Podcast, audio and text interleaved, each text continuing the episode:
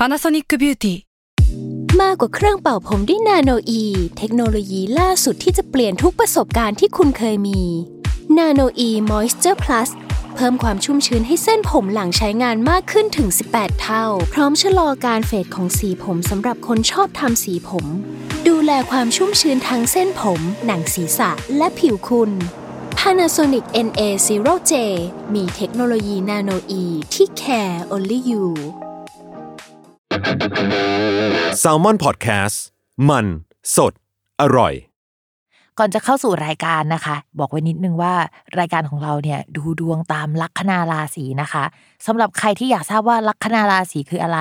สามารถไปฟังได้ที่ EP 1 เลยเนาะส่วนเว็บที่ใช้คำนวณลัคนาราศีนะคะ ก็คือ w w w m y h o l a c o m นะคะ เข้าไปได้เลยค่ะสตาร์ราศี ที่พึ่งทางใจของผู้ประสบภัยจากดวงดาว สวัสดีค่ะ ยินดีต้อนรับเข้าสู่รายการสตาร์ราศี ที่พึ่งทางใจของผู้ประสบภัยจากดวงดาวค่ะสำหรับวันนี้นะคะก็เป็น EP ที่ 32 แล้วก็จะเป็นดวงประจำวันที่ 24 จนถึง 30 พฤษภาคมนะคะ สัปดาห์นี้พิมยังคงอยู่ที่บ้านเหมือนเดิม แล้วก็เป็นการ work from home อาจจากที่บ้านนะคะแอบคิดถึงทุกคนมากเลย แล้วก็คิดถึงบรรยากาศที่ห้องอัดแล้วนะ แต่ว่าก็ภาวนาว่าให้สถานการณ์มันดีขึ้นไวๆนะคะเพื่อเราจะได้กลับไปห้องอัดนะคะ แล้วก็กลับมาใช้ชีวิตเป็นปกติเร็วๆใช่ไหมแต่ว่าดูเหมือนดาวจะไม่เป็นแบบนั้นเลยนะคะสำหรับสัปดาห์นี้เนี่ยไม่มีดาวย้ายทุกคน เวลามันไม่มีดาวย้ายเนี่ยเราก็จะมองว่าอาจจะคล้ายๆกับสัปดาห์ที่ผ่านมา สถานการณ์มันก็ไม่เดินไปข้างหน้าสักเท่าไหร่ แต่ว่า อย่างสัปดาห์ก่อนเนี่ยก็มีดาวพุธเริ่มเดินถอยหลัง เริ่มเดินไม่ปกติแล้ว สัปดาห์นี้มันยังคงต่อเนื่องอยู่ เพราะฉะนั้นอาการแบบสัปดาห์ก่อนๆอะมันก็ยังคงมี เช่นต้องระมัดระวังเรื่องการสื่อสาร การคมนาคมเอ่ยอะไรเอ่ยนะคะ อะไรที่เกี่ยวกับเอกสารสัญญาเราไปสมัครงาน แล้วก็การสัมภาษณ์เนี่ยมันถูกเลื่อนออกไป มันก็ยังคงมีแบบนี้อยู่ เรื่องโทรศัพท์มือถือนะคะ แอปพลิเคชันต่างๆนะคะ ที่ใช้งานเป็นประจำเนี่ยก็อาจจะรวนได้เป็นพิเศษ คือปกติถ้ามันลวนอยู่แล้วว่ามันอาจจะลวนเป็นพิเศษนะคะ ช่วงนี้ก็ต้องเรามาระวังหน่อยแล้วกันเนาะอะไรที่มันเกี่ยวกับการสื่อสารนะคะสำหรับสัปดาห์นี้เนี่ยไม่มีดาวย้ายก็จริงนะคะ แต่ว่ามันไม่ได้เป็นข่าวดีนะคะ เพราะว่ามันมีดาวพักองศาเพิ่มนะคะ สัปดาห์ที่แล้วเป็นดาวพุธก็การสื่อสารนะคะ แต่สำหรับสัปดาห์นี้เป็นดาวเสาร์ค่ะ เราไม่ได้ยินชื่อดาวเสาร์กันมานานแล้วเพราะว่าดาวเสาร์เนี่ยมันไม่ได้ย้ายเลยนะคะ ซึ่งปกติแล้วเนี่ยดาวเสาร์เขาจะย้ายประมาณ 2 ปีครึ่ง 2 ปีครั้งหนึ่งนะคะ ก็นานๆทีแหละเราถึงจะได้ฟังเรื่องดาวเสาร์แต่สำหรับสัปดาห์นี้เนี่ยก็คือดาวเสาร์เนี่ยเขาจะเดินองศาไม่ปกติแล้ว จะชะลอนะคะ แล้วก็จะเริ่มพักตั้งแต่วันที่ 26 พฤษภาคมเป็นต้นไปเลยนะ ฟังนะ พัก 26 พฤษภาคมเป็นต้นไป และกลับมาเดินเป็นปกติในวันที่ 15 นะคะ แต่เป็นเดือนตุลาคม หลายเดือนมากอะพฤษภามิถุนากรกฎาสิงหากันยาตุลาหกเดือนเลยอะทุกคนที่เขาจะเดินไม่ปกตินะคะ ความจำกัดความของดาวเสาร์อะมันคือพวกอะไรที่มันเกี่ยวกับอะไรที่ระยะยาว เช่น การเกษตรนะคะ เกี่ยวกับอสังหาริมทรัพย์ทั้งหมดนะคะ เก่งกำไรระยะยาวนี่คือดาวเสาร์นะคะ แล้วก็เกี่ยวกับทหารนะคะ หรืออะไรที่มันเป็นเชิงโครงสร้างใหญ่ ๆ อะไรที่มันเกี่ยวกับการบริหารจัดการภาพรวมทั้งหมดอะอาจจะพูดถึงภายในประเทศด้วยนะคะ อะไรแนวนี้เนี่ยมันจะถอยหลังหมดเลย มันจะเริ่มปั่นป่วนนะคะ มันจะเริ่มอยู่ไม่สุขแล้วหรือว่ามันจะมีปัญหามากขึ้นนะคะ เรามองว่าชาวเกษตรกรหรือว่าอะไรที่ไปอยู่ในวงการเกษตรเนี่ยหลังจากนี้อาจจะลำบากนิดนึง รวมถึงคนที่ทำงานที่ลักษณะที่เกี่ยวกับต้นไม้หรืออะไรแบบนี้ด้วยวงการนี้ก็อาจจะชะลอตัวมากขึ้นกว่าเดิมนะคะ หลังจากที่แบบก้าวกระโดดมาสักพักใหญ่แล้ว ช่วงนี้มันก็อาจจะไม่ค่อยดีนะคะ แล้วมันจะเป็นแบบนี้ไปจนถึงตุลาคม เพราะฉะนั้นนะคะระมัดระวังมาก ๆนะคะ พอเราพูดถึงดาวเสาร์กันไปแล้วใช่ไหมคะ เราก็จะมาพูดถึงพระเอกของงานที่จะทำให้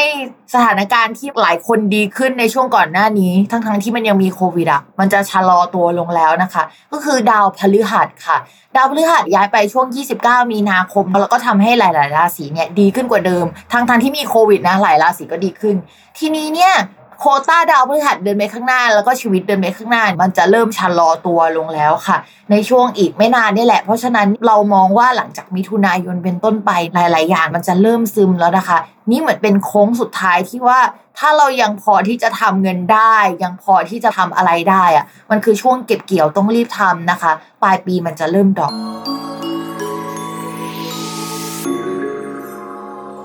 ชาวลัคนาราศีสิงห์นะคะ ภาพรวมด้านการงานยังวุ่นวายเหมือนเดิมเลยพิมบอกเลย เพราะว่าดาวยังคงมารุมมาตุ้มนะคะ อยู่ที่ช่องการงานนะคะ คือหลายดวงเลย ทั้งเรื่องงบประมาณในการทำงานในแง่ของการสื่อสารเอกสารเปเปอร์ คนใหม่ที่เข้ามารวมในที่ทำงานนะคะ โอ๊ยปวดหัวพิมพูดเลยว่า ยังปวดหัวต่อเนื่องจากสัปดาห์ก่อนๆเบื่อความไม่ชัดเจนและการต้องประสานงานการตัดสินใจที่ไม่ชัดเจนนะคะ เรื่องเกี่ยวกับงบเนี่ยพิมมองว่าก็สำคัญนะพิมว่าเขาจะดึงงบ กับไม่รู้มีไหมนะ ในบริษัทปกติเขามีไหมดึงงบกับเอยหรืออะไรเอยหรือเขาบอกว่า เอ้ยเราจะไม่ลงทุน 10 ละ เราลงทุนแค่ 3 พออะไรประมาณนี้นะคะ ช่วงนี้ก็จะ ปวดหัวมากเลยค่ะ เพิ่มเติมอีกนิดนึงก็คือ สมมุติว่าก่อนหน้านี้ปัญหามันมีอยู่แล้ว แต่เรามองเข้าไปในปัญหานั้นอย่างเป็นคนนอกตลอดเวลาสำหรับสัปดาห์นี้นะคะ เราก็จะเข้าไปอยู่อยู่กลางปัญหาเข้าไปประสบปัญหานะคะ ไม่ได้ยืนอยู่ในฐานะคนนอกอีกต่อไปแล้ว เพราะฉะนั้นนะคะ เตรียมจิตใจที่แข็งแกร่งเอาไว้ให้ดีต่อมาค่ะ เรื่องการเงินนะคะ ก็มองว่ายังไม่ค่อยน่ารักสักเท่าไหร่ สาเหตุก็มาจากดาวพุธเนี่ยแหละ ดาวพุธเนี่ยก็คือเป็นสิ่งที่อะไรเกิดขึ้นไม่ดีก็ให้โทษดาวพุธไว้ก่อนนะคะ แล้วราศีสิงห์เนี่ยก็จะปวดหัวกับเรื่องการเงินบ่อย เพราะว่า ดาวพุธเป็นดาวการเงิน แล้วมันมักจะวิปริตทุก 4 เดือนอะใครที่ควรจะเก็บเงินได้มากที่สุด เพื่อที่จะระมัดระวังการมีปัญหาด้านการเงินก็คือราศีสิงห์นะคือบ่อยมากนะคะ ช่วงนี้เนี่ยเหมาะสำหรับถอนเงินกลับมาดีกว่า แต่ว่าพิมมองว่าถ้าจะเอาเงินไปลงทุนไปทำงานอะไรอย่างเงี้ยตอนนี้ไม่ค่อยเวิร์กสักเท่าไหร่นะคะจะเย็นๆแต่ว่ามองว่าเดี๋ยวสัปดาห์หน้าต่อให้ดาวพุธยังไม่ดี มันก็จะมีถังออกซิเจนถังหนึ่งเข้ามาช่วยให้เราเนี่ยหายใจออกเป็นเครื่องอีกเครื่ององหนึ่งที่ทำให้เราเดินหน้าต่อไปได้นะคะ เรื่องการเงินรออีกสัปดาห์หนึ่งต่อมาในเรื่องของความรักนะคะ คนโสดคืออย่างนี้ในภาพรวมของปีอะมันมีเกณฑ์ที่จะได้เจอคนถูกใจ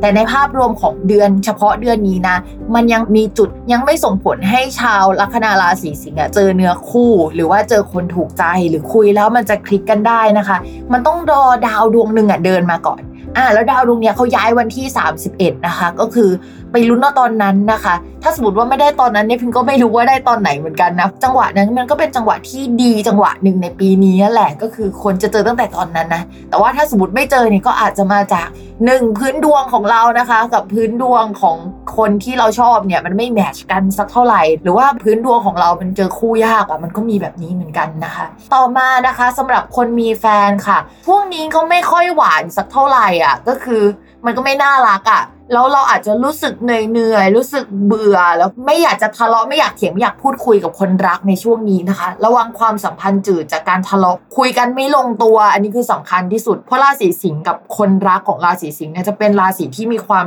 หยิ่งในศักดิ์ศรีกันคนละแบบอะ